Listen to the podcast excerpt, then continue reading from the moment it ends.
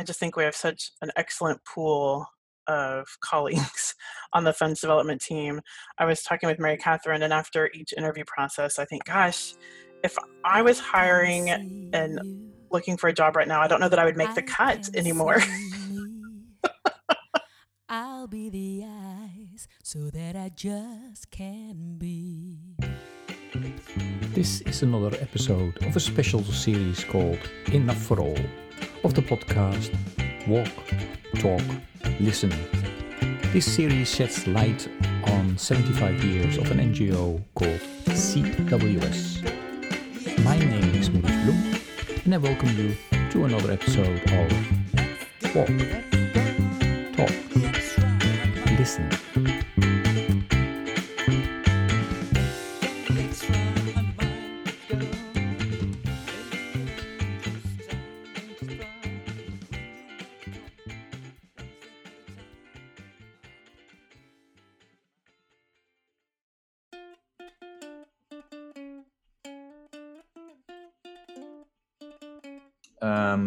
Welcome everybody again. I'm so pleased to um, meet yet again with another colleague. And um, like usual, I will ask her to introduce herself. And so, Mary Catherine, why don't you go ahead? Hi, I'm Mary Catherine Hines, and I'm the Senior Director of Fundraising Strategy for Church World Service. I'm glad to be on this uh, podcast. Hey, Mary Catherine, and can you tell us uh, since when you are, have been working for Church World Service? I started in September of 2003. Wow. And have you always been in the same position? No, I started out um, as the assistant regional director for the Carolinas. So at that time, it was North Carolina and South Carolina and I was doing fundraising through events and congregational work and individuals just in North Carolina and South Carolina, um, and working alongside a team in an office there. And we slowly added on territory, and we added on Virginia and uh, Georgia and Florida. And I became the regional direct associate regional director for that area. Then when the regional director of um, the Southeast region. Hired, I was then hired on as the regional director for the Southeast region, and then became a managing regional director for the whole uh, kind of super region, and then eventually became the national director for our Crop Hunger Walk events throughout the United States, and then moved into a fundraising strategy for that looked beyond just events, but looking at um, all the different ways that we raise funds for our important mission.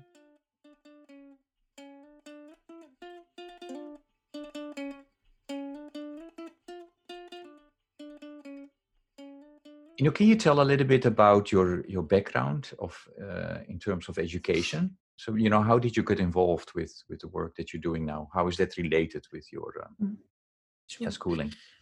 So I was uh, I went to liberal arts college and had a double major English and women's studies. Uh, while I was there, also very active in justice ministries, taught English as a second language.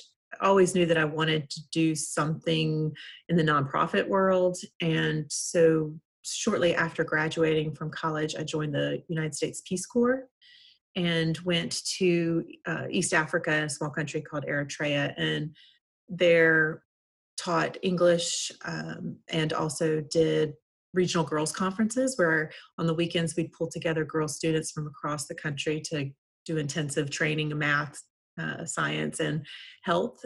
And in that time, I knew that was that global hunger and poverty was the issue that really mattered the most to me. And uh, came back from the Peace Corps thinking that perhaps policy was where I could make the most change. I went to work for our governor in North Carolina uh, and then realized that I, my idealism that was uh, crushed a little bit to realize how much money was involved in politics and uh, so thought maybe direct service was the way to go went into uh, fundraising for a local nonprofit that provided support to uh, vulnerable women and their children uh, and uh, but always knew that I wanted something more.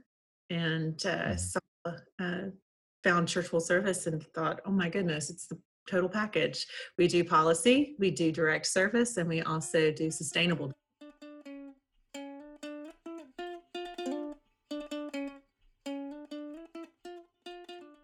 And we, you know, when you uh, decided to apply for Church World Service, was that the first time you heard about CWS, or you heard about CWS before already? No, actually, the when I worked for the governor, his term was coming due, so we all knew we had to get new jobs. And I saw, uh, I was kind of searching where, where was I going to end up, and uh, I'm raised Catholic, and so I would get this regular publication called the National Catholic Reporter, and I was reading through it, and there was an advertisement for uh, this position of assistant director for the Carolinas and I read through it. I said, "Oh, this is amazing! This is exactly what I want to do." Uh, had my letters of reference and uh, was so excited. This is this is my calling, and I didn't even get an interview, and I was crushed. I just cried. I remember calling the HR director at Church Service to check on the status, and she said, "I'm sorry, we've already filled that position." Uh, I found out later it was an internal position that had been promoted, so they didn't even have uh, interviews. So I went to work trying to make sure that if I ever got another opportunity, so I started tracking church world service from then on and um, checking the employment boards. I said, you know, I would mop the floors to work for this organization. Luckily, I didn't have to. Uh, three years later, the the woman who was in the position that uh, that that got the position when I first applied, she decided to move on to do uh, different work, and so they opened it back up, and I got an interview, and rest is history.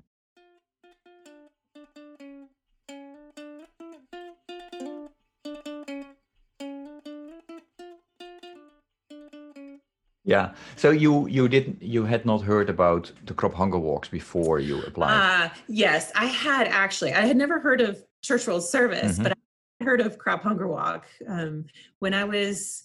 I guess it was maybe the mid '80s. Uh, I was a member of a church in a small town in North Carolina, Gastonia, um, and I remember the uh, crop walk footprints that the church would put up whenever anybody signed up for Mhm. their hunger walk.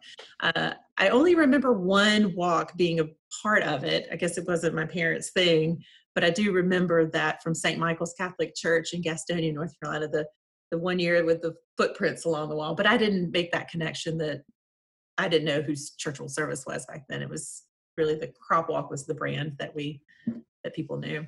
One of the first things that I did when I got to step up into the position to oversee our crop hunger walk events was to uh, add by CWS.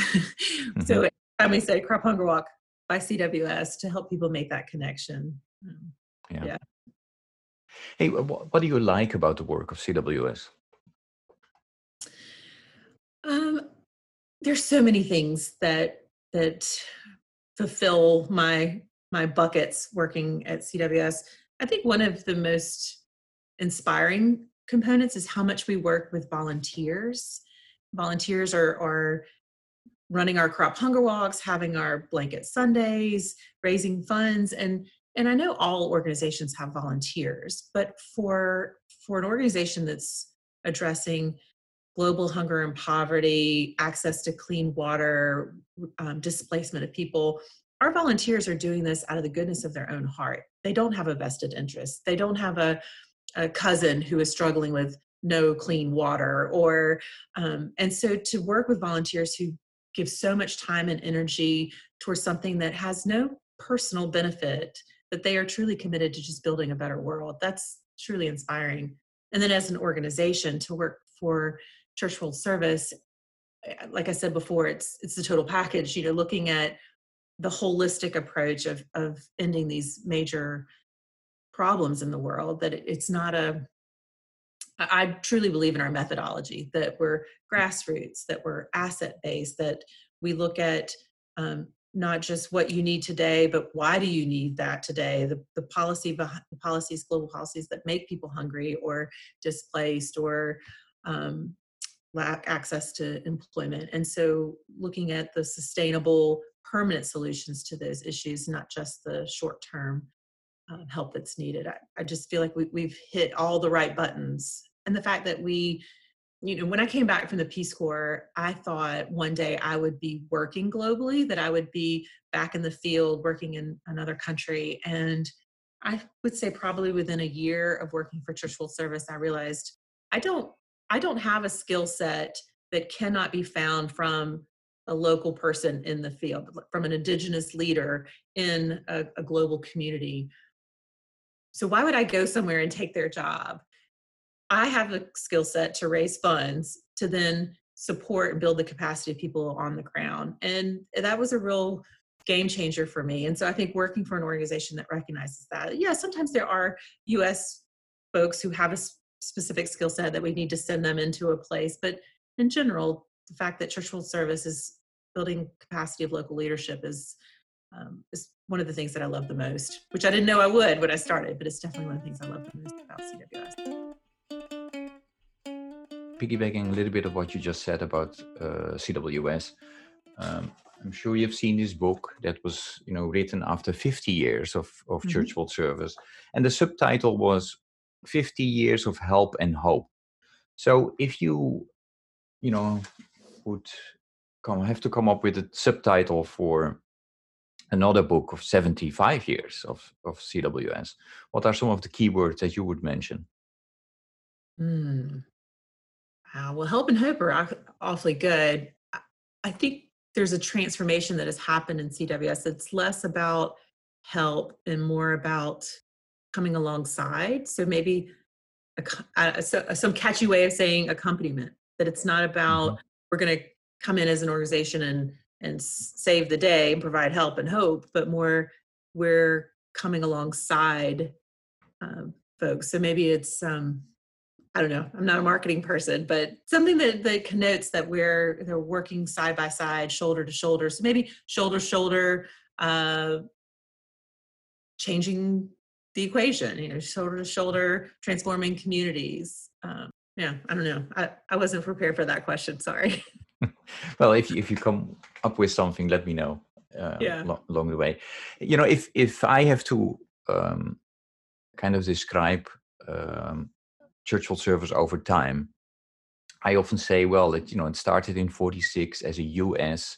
Christian organization that tries to work ecumenically. Um, you know, grassroots. That's key. And then I think uh, where we are now is being more global and interfaith. Um, would you agree with me? And uh, if so, why? And if you don't agree, can you also explain explain why? Oh no, I totally agree. Um, I think our crop hunger walks are an excellent um, example of the interfaith part of our work.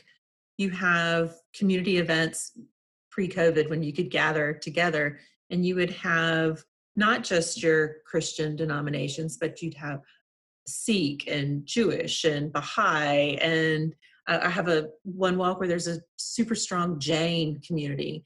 And I think that's part of why the crop hunger walks are so beautiful because we are able to share and connect um, and to find the things that we have in common and to celebrate the things that we can learn from each other. Um, and so, and it break, makes us much stronger. It builds those events um, to be more representative of the community. And I see that while CWS is still supported by the Christian denominations, when you look at the work that we do globally, we're working with staff and partners who represent multi faith, even no faith. We have folks who are um, humanists, you know, aren't aren't necessarily tied to particular church or religion or dogma, and I think that makes us stronger. That makes us more credible, um, and um, and opens the door to more participation. Uh, globally, I think we have to move global. We have to think because uh, our world is no longer we're no longer able to be isolated in our little communities. We are all connected, as we see through this pandemic. We're all connected, um, and so we have to do work that is global, that is globally minded, that recognizes that interconnectedness and intersections of, of culture and religion and ways of being.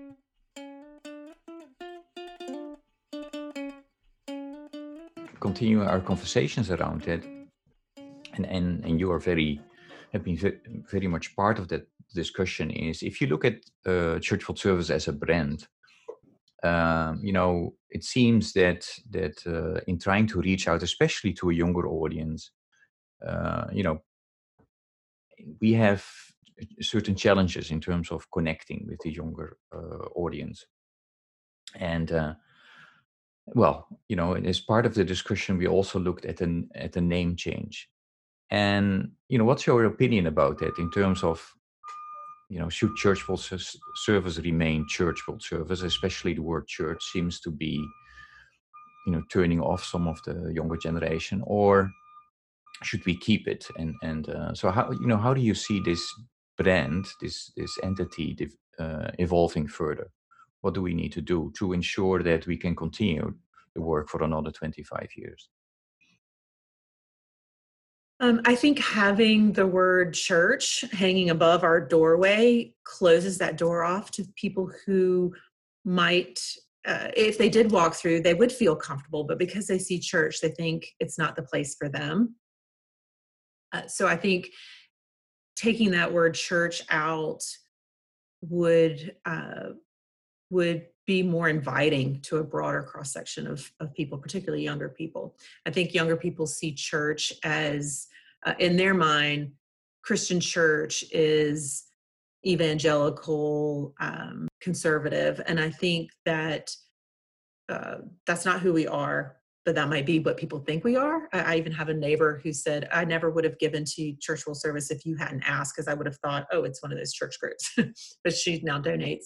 Um, so, so I think, but I, but while I think we need to remove that word church from our um, welcome mat, I don't think we need to remove the faith component of the work that we do. I think that's really important. I think it's what makes us unique in that we are faith-based organization, but we don't proselytize or evangelize. That we're driven by our belief in um, seeing the face of God in all people. Um, but if we could find a, a name or or a way that that brings people in so they can see that, I think we'll attract younger and even even Gen X. You know, they're they're they're becoming more and more discontent with the vision of churchy groups that are that we're seeing in the news and in public.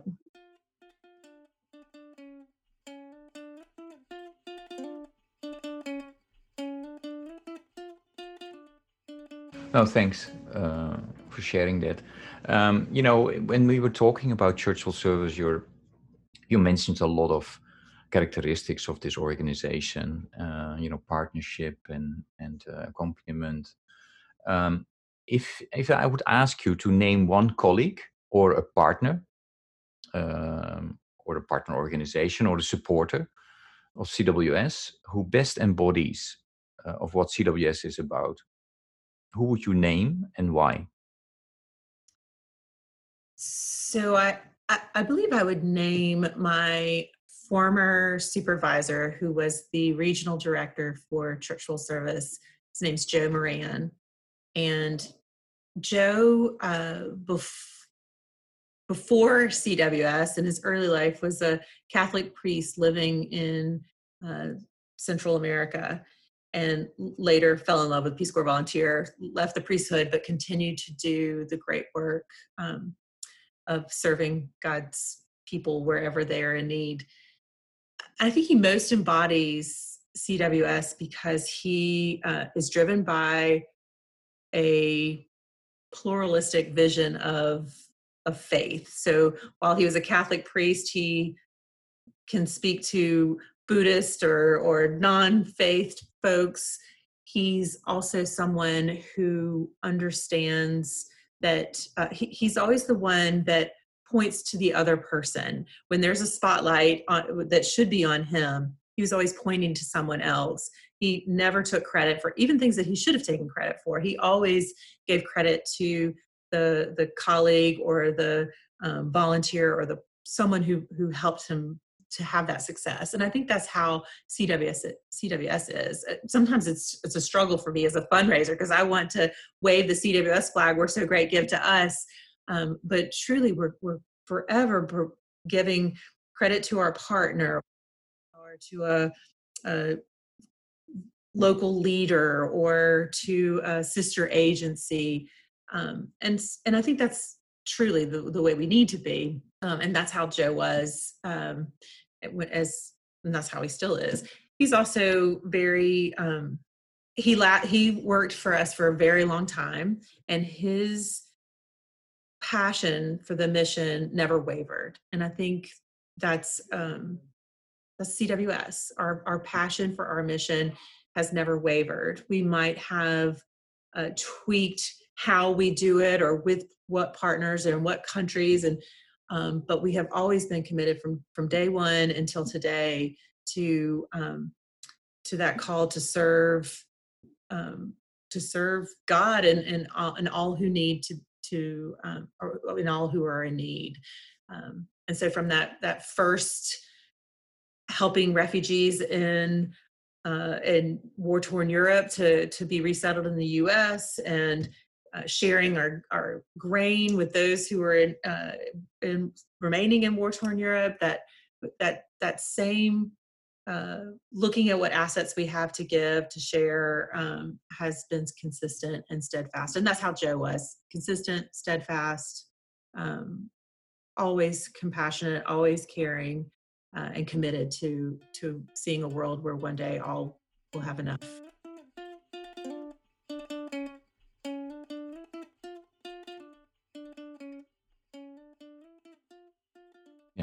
no joe joe is absolutely a great great guy and still very active around the crop hunger walks as well. So. Oh yeah, yeah. I think he'll be a saint one day.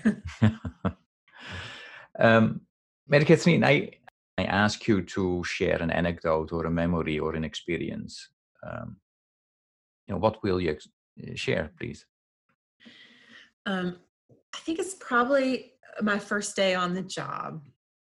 And uh, so I worked with Joe, who I just talked about, and Joe was so excited to finally have a, a, new assistant director. And so on the first day, he had set up meetings for us with Crop Hunger Walk volunteers all across the state of North Carolina. So we, we met um, at a gas station not too far from my house, and I got in his car and we traveled to the first meeting and then we went to the next meeting and then the next meeting and um, and it wasn't until probably 10 or 11 o'clock at night when he brought me back to that gas station so I could then head home. And he had never stopped to eat. He never stopped for lunch or dinner. I had a, a little pita that I'd thrown in my briefcase that when he wasn't looking, I would nibble little pieces of the pita because I was so hungry. God, this is this is awful. I can't believe we didn't stop anywhere to eat. And I thought, well, maybe he just wants me to have that feeling of of hunger so I can speak uh, more profoundly about it. Uh, the next day he he called he said i cannot believe i complete i was so excited to be taking you to these meetings and preparing you for these presentations. I completely forgot to feed you. I'm so sorry. And i said well i, I thought maybe it was like a test. He said no no no no. Um, but we often laugh about that that it that truly is though cws right? It's it's um, empathy. It's trying to to listen and understand what what what people are going through so that we can um, come alongside them to to improve their lives. And i think uh, it was a good way to start my job to say let me sit in hunger while i and feel that before i go preach about it to to other folks. Um, as an aside we traveled quite a bit together after that and joe would always pack a cooler after that of snacks so that we could stop at a rest stop somewhere that he always knew that i i would have something to eat on our trips after that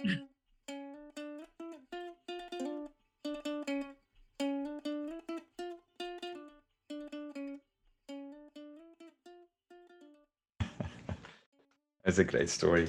Thanks. Um, um, is there anything that you would like to say or would like to wish for the organization? I I really wish that we will be as critical and effective and impactful 75 years from now. And I truly believe that's going to require us to continue to reach the next generation and inspire them. And inspire them to be a part of what we uniquely bring. And I think and I, I, think we'll get there. Who are uh, coming up with innovative ideas, and they're all focused on the next generation. How can we tap into that passion for making a difference, the passion for having an impact, and help the next generation see that church world service is a very unique and appealing way for them to to change the world. Um, I think so. Yeah, seventy five. My hope for CWS is that we are even better 75 years from now.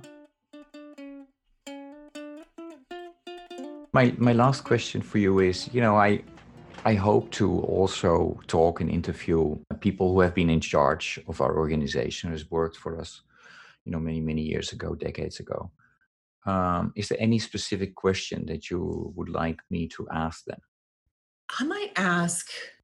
I might ask something about failure or missed opportunities because i think that's where we can really learn and innovate so maybe if you if i would maybe ask what is an, an opportunity that you wish you had taken um, or what was something that you tried that that didn't quite work and no one let you try again because I think sometimes that's the problem. We we fail and then we drop it and instead of re retooling it and trying again in a, in a different way.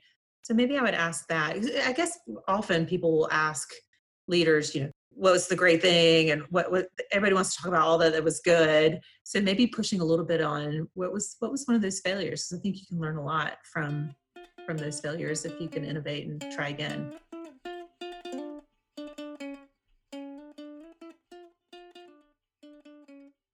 what has been your greatest failure so far with CWS? Mm. Um, well, I think my, my first great failure was the first time that uh, I supervised someone. You know, as, as many organizations, you you do a good job, and then they say, "Great, now you can supervise someone else," but they never really teach you how to supervise. And when that uh, employee left CWS and her exit interview, she just tore me to shreds and how that I had supervised, um, which was in hindsight probably the greatest gift she could have ever given me um, to recognize where I needed to grow as a supervisor, um, to realize that not everybody needs the same thing. The type of supervision I need wasn't type of supervision, supervision that she needed. Uh, it, it hurt. It hurt a lot. As someone who likes affirmation, I, I, it was terrible to to hear all that that she put in that interview, that exit interview. Um, but it has helped me to be a much stronger leader and um, and and support the people that work with me better, um, having had that mm-hmm.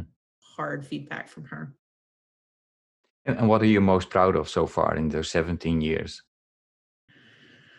Um, I think I think the fact that we have expanded our fundraising uh, portfolio.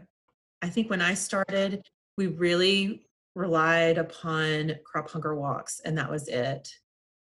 Uh, and I think whether it was, I think a lot of it was necessity, but under my leadership, we were able to.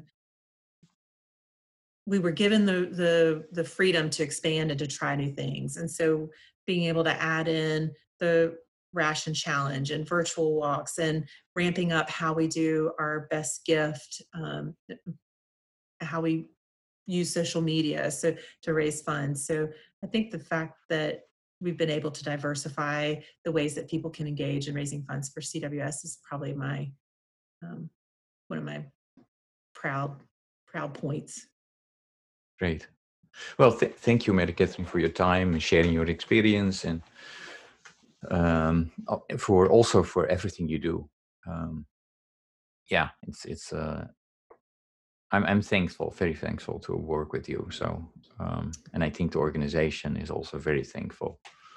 well, um, I'm so. I'm grateful every, every morning to wake up and to know the the bottom line isn't some CEO's pocket. You know, I'm I get to work every day to build a better world, and that's a a true gift and a real blessing. I'm CWS and able to do that.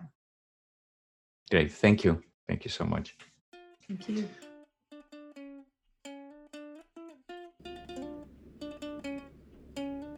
You're listening to a double episode of the podcast Walk Talk Listen, so stay tuned because we will have another episode for you. This is another episode of our podcast about Church World Service. And like always, I'm really delighted to uh, be able to speak with one of my colleagues who will introduce herself. Please, Rebecca, go, uh, go ahead. Hi, I'm Rebecca Belaise, the Senior Director of our Funds Development Team with CWS. And uh, Rebecca, how many years uh, are you working presently with CWS? I've been with CWS for nine and a half years, and I'm located in Oklahoma. Mm. And and uh, I assume that you did not start as as the director. So how did you start? So when I started with CWS, I was actually um, forget my title, but I, I worked with our funds development team, and I was a field staff person um, working with a portfolio of churches and crop hunger walks for a five state area.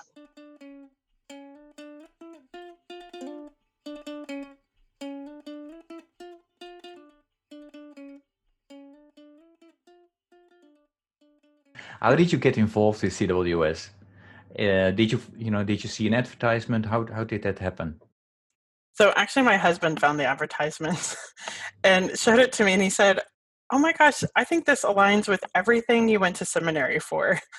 Um, I think you would love it." And I thought, "Oh, I don't know about that.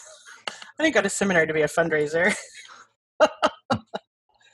but I'd learned in my last position when I was a campus minister, fundraising had been a part of my job, and so I applied for it, and I guess the rest is history. I was mm-hmm. asked to be a part of the Great West team mm-hmm. and um, started in the Topeka, Kansas office, and I loved okay. it. Had you heard about CWS before? Before you I applied? Had. So I, I see it as a two part answer. So I have a prop. Yeah. I don't know if you'll remember these cards, Maurice. So I graduated college in 1999, and I went to go work for my first church, Village United Methodist Church in Oklahoma City, and I was their minister of Christian education. Mm-hmm. And when I started, I found these cards in my desk. Can you yeah, and and for for Do you the, remember these cards? Yeah. So for the listeners, you have to describe them. So the cards are they had a series of cards from the National Council of Churches, mm-hmm. is my guess, and they were great cards. They have scripture on them, and some of the cards say, Let justice flow like water and integrity like an unfailing stream, Amos 5. Or there is one that's my favorite that is the Micah 6 verse. This is what Yahweh asks of you to act justly, to love tenderly, and to walk humbly with your God. And so I found these cards at the church and I had kept a sample of them mm-hmm. because mm-hmm. I loved them so much. And then when I came to work for Church World Service, I went into the supply closet mm-hmm. and saw the big posters that people used in the field. And I said, Oh my goodness, I know those cards. And my husband had them framed for me. So that's my first indirect. Okay. with Church World Service. Um, when I was a campus minister in Stillwater at Oklahoma State University um, with the Wesley Foundation, our campus ministry was invited to participate in the crop hunger walk in Stillwater. And then the church that my husband was serving at the time, Highland Park United Methodist Church, was very active in the Blanket Sunday and participated through the hmm. blanket offering.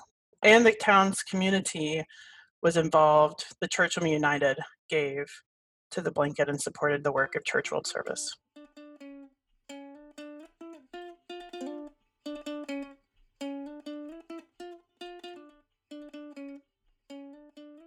you are ordained, right? So uh, walk us a little bit through your education and your path until you started working with with church world service. So in high school, our church would sometimes have international speakers, and my mom kept this bulletin. We had a speaker, I think, from I don't remember what country, um, out of the country though, and they were talking, and I had written a note say to say how cool would it be to visit this place, to be a missionary um, and, and go there?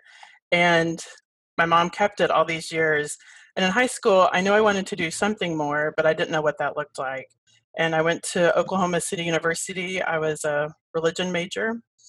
And during that time, the United Methodist Church came out with a new order, the Order of Deacons. And the deacon, um, one of their primary roles is to connect the church to the world. And I thought, oh my gosh, what a great ministry to be a part of, mm. to be able to to be the pathway back and forth to take the joys and concerns of the world into the church and, and likewise. And so the Order of Deacon is how I started pursuing my ministry track. I graduated, I worked two years at a church and then went to seminary in Kansas City at St. Paul School of Theology in Kansas City, Missouri. And during that time, I also interned with the Women's Correctional Facility in Topeka. Mm. And I was a chaplain intern and did my senior capstone project on restorative justice and graduated with my Master's of Arts in Specialized Ministry and started on the track to ordination in the Methodist Church and was commissioned in 2006 and ordained in 2009 hmm. wow. with the Oklahoma Conference. Yeah. And and um, you know when I listen to you, it, it seems that, that in everything you did until you um, started working for CWS, you were really involved with with people, right? Because in your mm-hmm. present job, you talk with people. It's more on the on the phone and, and stuff. So don't you miss that? I do. I try to find ways where my boss doesn't know that I'm making trips to individuals to talk with them. Mm-hmm. Yeah. no, I think that's the part I love. I, I loved being out in the field um, hearing the great stories from volunteers in Nebraska. When I mm-hmm. first started my first year, there were some great Nebraska volunteers in Omaha and Lincoln, and they would tell the stories of the grain trains coming through Nebraska and mm-hmm. collecting the grain. Some first generation people that helped start the crop hunger walks in those locations. And so to be with volunteers and donors uh, has always been an important part of that. And I still find ways to be involved with um, volunteers and donors in different ways but mm-hmm. it's the part i love the most to hear yeah. to hear their stories to hear transformation of their own experience when they've gone on trips to see the work of cws in the field um, and to bring it to life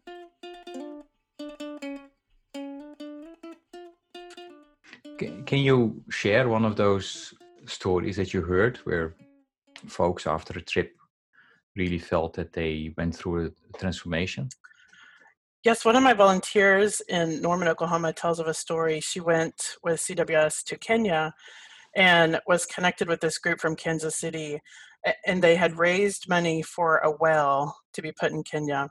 And they had actually taken a memorial gift from these parents' daughter, and she wanted this well to be built. And so they took water from Kansas City and took it to Kenya. When they built the well, they were there to see it, and they added her water, the Kansas City water, to the Kenya water to to signify this connection between the two locations and this memorial gift. And she was there to see that. Wow, I've never heard of such a story. It's, it's pretty cool. Yeah. Yeah, it's a great mm. one. Have you, have you, um, I, am assuming you made trips yourself as well abroad. And, and um, can you share you know one of the experiences you had during one of those trips? One of the trips we went, I was fortunate to go on, was to Serbia, Georgia, and to see some of the projects. As a United Methodist woman, I had heard stories of us supporting the people of Roma, and there had been Bible studies about it, but to actually see and visit the children and the the sites where our programs have been working and the after school projects to see kids to have a, a safe location to have food and a shower and um, the facilities of friendship um, in these locations what was even more empowering for me to tell the story and want to encourage more giving mm-hmm. to strengthen the projects yeah yeah i mean i i um, I, have been to the roma uh, myself so it's it's um yeah that's that's i mean i've seen a lot in in the mm-hmm. world but that's definitely a, um it's kind of difficult to comprehend it that um for on on on two levels one is is uh you know that they're still not accepted as as mm-hmm. you know mm-hmm. being part of that particular country and and then the other part is is um, the fact that you know children have to grow up on on uh, under very difficult circumstances right so uh, and and and and a be and a right to school to to learn mm-hmm. the right to, to education is uh, is one example of of the access they often don't have for a number of reasons yeah and I thought of the things that we take for granted, like school trips. Um, I sign a, a, form for my kids to take mm-hmm. a school trip, and the bus is provided, and they go, and it's it's nothing to me. Mm. And when we were there, um, the shelter was telling us they were able to provide an opportunity for one of the kids to go on a trip. It was their first time, and they were able to give them a suitcase to go on this school trip that they would not have been able to go on. Um, so it's little things like that that you don't think of as a parent, but is so important. Yeah. No, exactly.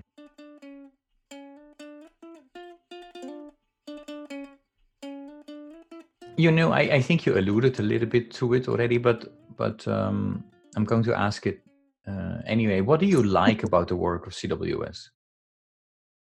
Gosh, nothing. No. I'm going to use that. I think for me, it's just even grown and enhanced over time. You know, being able to be in the field, to, to meet with volunteers, um, to see their passion, to, to, see their hard work and dedication and their commitment to, to the Crop Hunger Walk, to make sure that people are fed in their own local community, but then also um, the importance of the global community. And then, even in my new role, to help hire people for our, our team to, to see um, i get to reflect every time how much i enjoy our team our, our work and and how important it is and, and all the roles that we play to help cws be successful in the field um, and working with donors and volunteers mm-hmm. so it's the people the mission everything we do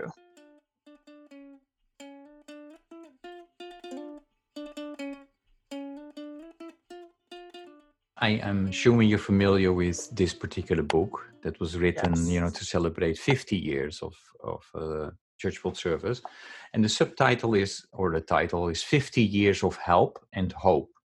If I would ask you to to write a book about 75 years of CWS, what would be the subtitle or the title, or you know, mention some of the keywords that that would um, kind of in, in capture 75 years of CWS, according to you? So I think hope is still a big part of that. I think hope is such a great word. I mean, it's still looking to the future, and I think we're still doing a, a big part of that. I mean, if we're to fulfill our jobs, our hope is that no one goes to bed hungry. um, that our hope is that people do have a safe place to call home. And while that may not happen in my lifetime, I am hopeful that it still will. I don't know. We're, we're moving with, you know, the the global migration and immigration and still disaster and displacement. So whatever good word goes with all that. yeah. But I also think I also think mission and experience. I mean, mm-hmm. for the new generations that are coming, I mean, these hands-on experiences that they can that's tangible to them. Even for us as youth, I mean, the hands-on component is so important. So, so to to learn about what it is to be with CWS and to be in the field and, and to really learn about the work is to see it and experience it. And then once you have that experience, it, it makes you grateful for going to the kitchen to get water or going to the bathroom and having a toilet. Um, and all those things you can see it and then you can share the story and mm-hmm. the impact that you were able to witness.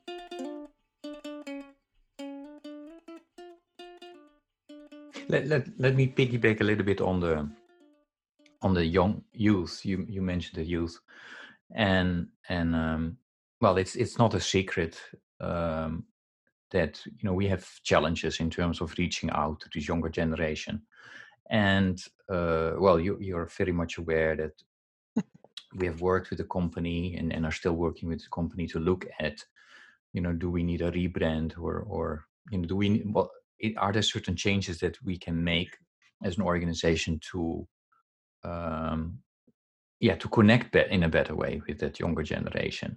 And and part of that conversation is also to look at a potential uh, name change. You know um, yeah where are you on, on on that? How do you how do you look at that challenge that we have and and what type of ideas do you have around it? So i think i see us as a global organization. I i also come from the church background. So for me the, the interfaith is important. I, I think it um, our history has been this ecumenical work. I think as we, we move it now has become more interfaith, but I see us as a global organization.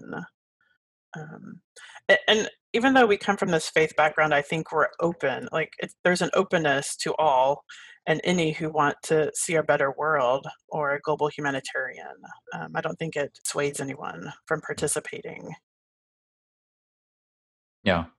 So you you would you would um, yeah you you you think if if uh, it will help us to you know reach a younger audience mm-hmm. you know wherever they are and i, I think you're right I, I, would agree with you that we have grown we have evolved from a us organization to a mm-hmm. global and from ecumenical to interfaith i, I would agree with you there um, that we should not you know um, throw you know picking another name overboard mm-hmm. You know right. be open to whatever might work and and uh, yeah i and again I, I would agree there in terms of as long as you are stay uh, true to you know why you were established and and true mm-hmm. to your values um but yeah I, I think if you compare church world service in 46 and and look at 2020 we are in many ways we are still the same but in many ways we are also different mm-hmm. Uh, when we started. We should be applauded for that, actually, in terms of being much more uh, welcoming. Um, and, and, and, to see, I mean, when we were in Asia, I mean, to see the global churches that are participating at the local mm-hmm. level. Um, so it's not just U.S. churches supporting the work. I mean, it's global churches that are also supporting the work locally. Mm-hmm. Yeah, no, you're absolutely, absolutely right.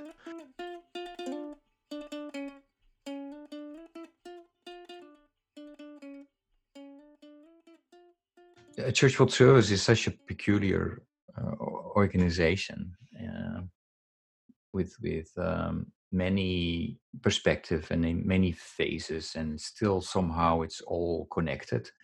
Um, you know if if you have to if i'm asking you name a colleague or a partner or a supporter of church world service that best embodies of what cws is about who will you name and why so my answer is I feel like it's the Sunday school answer.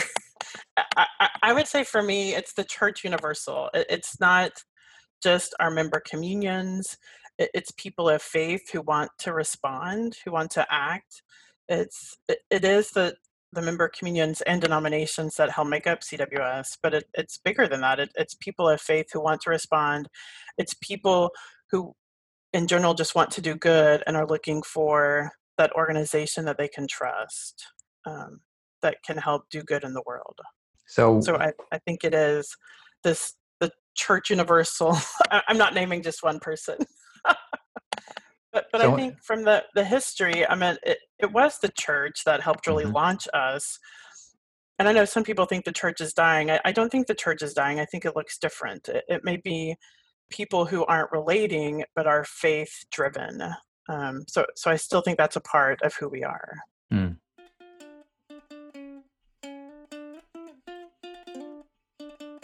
Interesting that you say that the, the, the church is not dying. I, I just finished a podcast with uh, an ex colleague of yours who said the ah. same thing. Um, and said, well, we the, the, the, church is might getting in a different form or shape in, in how we know it you know it's it's it's separate from the a building it's um i think we've seen that in this pandemic yeah. right now people mm. are saying the church is not closed the church has finally left the building we, we are in the streets safely mm. we are we are worshiping in our homes virtually it's still important that we're connected and i think some people are finding you know other voices that they realize they're they're out of the church. They need to be connected more to the community. Mm-hmm. Um, I think they're starting local, but then I think they also say, look at our neighbors globally. They are facing challenges like we are right now. Yeah. Yeah. Hey, and, and thinking a little bit about the future and you know about our setup what do you hope to see uh, within cws uh, and, and, i'm talking here about our staffing structure and um, you know how we work together and and um, or does the staffing structure that we have and the way we work together does it reflect reflect properly that we are this global organization or do you think that you know certain changes need to be made how, how do you see it what do you wish for I think that our staffing structure, those, I mean, it, it, it is a global partnership. I mean, as we look at fundraising and philanthropy, mm-hmm. I, I, think um, funds development team does a great job. And, um, but but being able to connect to the global partners is is another thing that makes CWS so strong that they directly work with the partners. Um, whatever structure that looks like, I think those were some of the things to keep. what do you want to say or what do you want to wish for CWS? I think my wish is that we've had 75 years of success and I, hope to see 75 years and more of success. I think the foundation that CWS started with and took on is still important work. Many from the National Council of Churches that there is no other group like CWS that that takes and allows for ecumenical bodies to work together. I think the way that we all are able to come together um, makes for a stronger impact that we're not duplicating work kind of like the act alliance from the ngo side mm-hmm. i think i think for the faith component that we're able to offer something that isn't very prominent right now i think local communities are, are you know still working together in their in their own kind of small ecumenical groups and alliances but but we are this kind of global i think interfaith partnership that allows all these different groups to come together and I, th- I think cws does it well and i hope that as we still move forward we're able to connect to younger um, people and younger individuals to help take up the mantle from those that are um, going to the great cloud of witnesses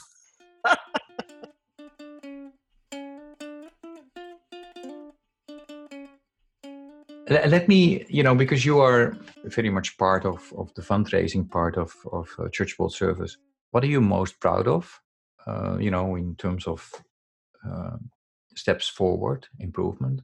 I think one thing i'm most proud of is the way that our team has been able to adapt throughout the years as we've downsized and had to kind of re-find ourselves with a smaller team. Mm-hmm. um, i just think it's made our current team stronger um, I just think we have such an excellent pool of colleagues on the funds development team. I was talking with Mary Catherine, and after each interview process, I think, gosh, if I was hiring and looking for a job right now, I don't know that I would make the cut anymore. our, our, our, our colleagues that we're hiring are so good that I may may not be as good as I used to be. I think you're underestimating yourself, but yeah. um, but I think the the level of uh, of staff that we're getting of t- that see themselves as fundraisers and as community builders and bridgers um, is a strength that we have right now, and it comes from a great foundation that was, you know, that that was shaped in the last few years too from previous staff.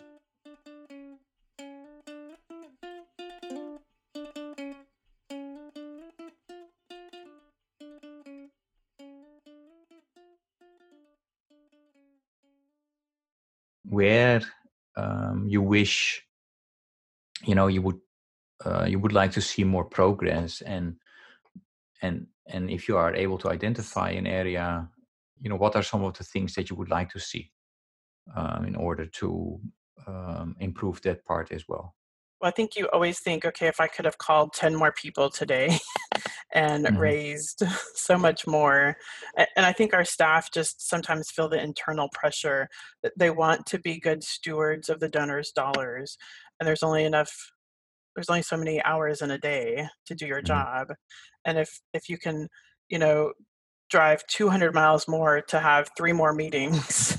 Um, so how do we help our staff think strategically and smarter so they're they're they're able to have those strong relationships even without the distance um, so, so how do we help help our teams think that way hmm. um, talking about teams and staff and, and colleagues how well is cws doing in terms of taking care of its staff and and and i'm uh, raising this question especially because now because of you know we while we are doing this interview we are in the middle of the pandemic still. Um, you know you hear not only within cws but all around us that mental health is a big a big one for for everybody because the pandemic is not the only thing that's going on. There are so many other things happening as well.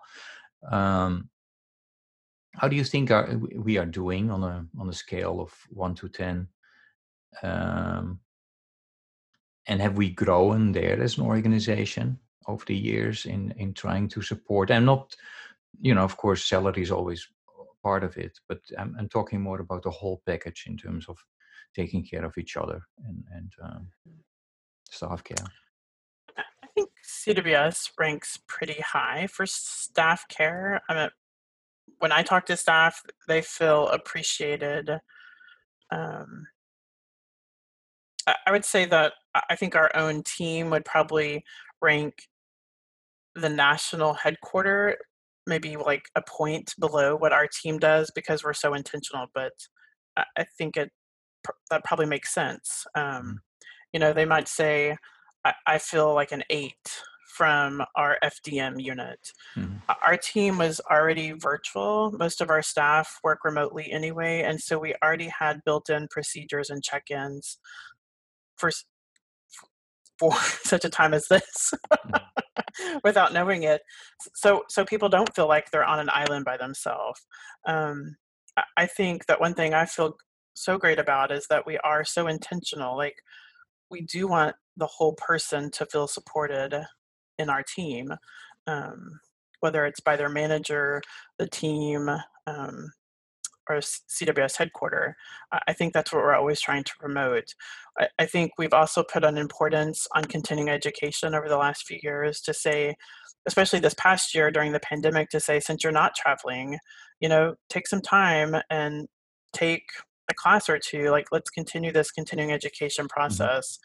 And and and make sure that you're giving yourself grace. Some weeks may be hard but but give yourself grace during this time. I mean you have people who are usually on the road traveling and that's a part of their makeup and and now they're just home like everyone else. Um, so even adapting your work style has been different. Mm-hmm. but i guess my hope would be that our staff i mean i, I feel like we do a great job at that mm. within fdm leadership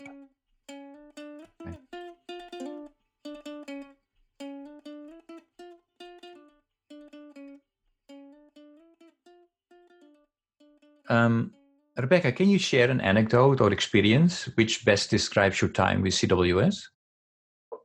So, in thinking about this question, I thought of a little snippet that was given to me on my ordination. And it talks about how will we know when we have enough deacons. But, but I really love it. And I think it also describes the work of CWS. So I'll share it with you now. Um, how will we know when we have enough deacons when all the needs of the marginalized and vulnerable are met? To gather the gifts of the church and take them to the world, and to gather the needs of the world and bring them to the church has become a habit. Deacons going back and forth have worn down the boundary lines that we use to keep the church and the world separated. Deacons leading the baptized in and out have beaten down a path between the altar and the gutter, so that everyone will see the link between the blood in our chalices and the blood in our streets. All people respond to the challenge to live, not in the love of power, but in the power of love. And so I think that talks about our work where all are called for a better world, that we're, we're called to, to tear down these boundary lines to help others, that everyone is a neighbor and um, and that there are needs that continue, but that they need to be met, that the marginalized and the vulnerable are not forgotten from the church, but the church comes out into the world and brings people back and forth.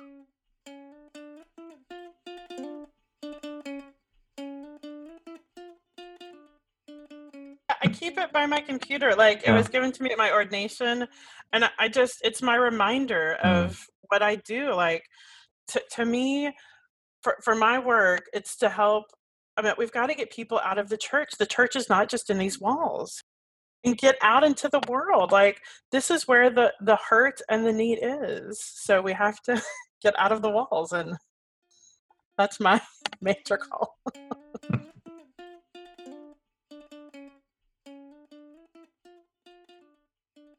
Any anything that you wanted to share that we did not address as yet? Get students in the pipeline. You you have to start yeah. get them thinking about what it means to be in mission and mm-hmm. service mm-hmm. and and the philanthropy thought. Like if your parents aren't teaching you that, but you're but you're connected to a church and you have the opportunity to go, mm. then your life has changed forever. Like yeah. your philanthropy landscape at that moment is changed. Okay. Okay, sir. Good luck. Bye. Do you see you? Do you see me? Will you be the eyes so that we all Thank you for listening to Walk, Talk, Listen. Please check us out on 100mile.org or follow us on Facebook or Instagram. And if you want to know more about Church World Service, please check out cwsglobal.org. Thank you.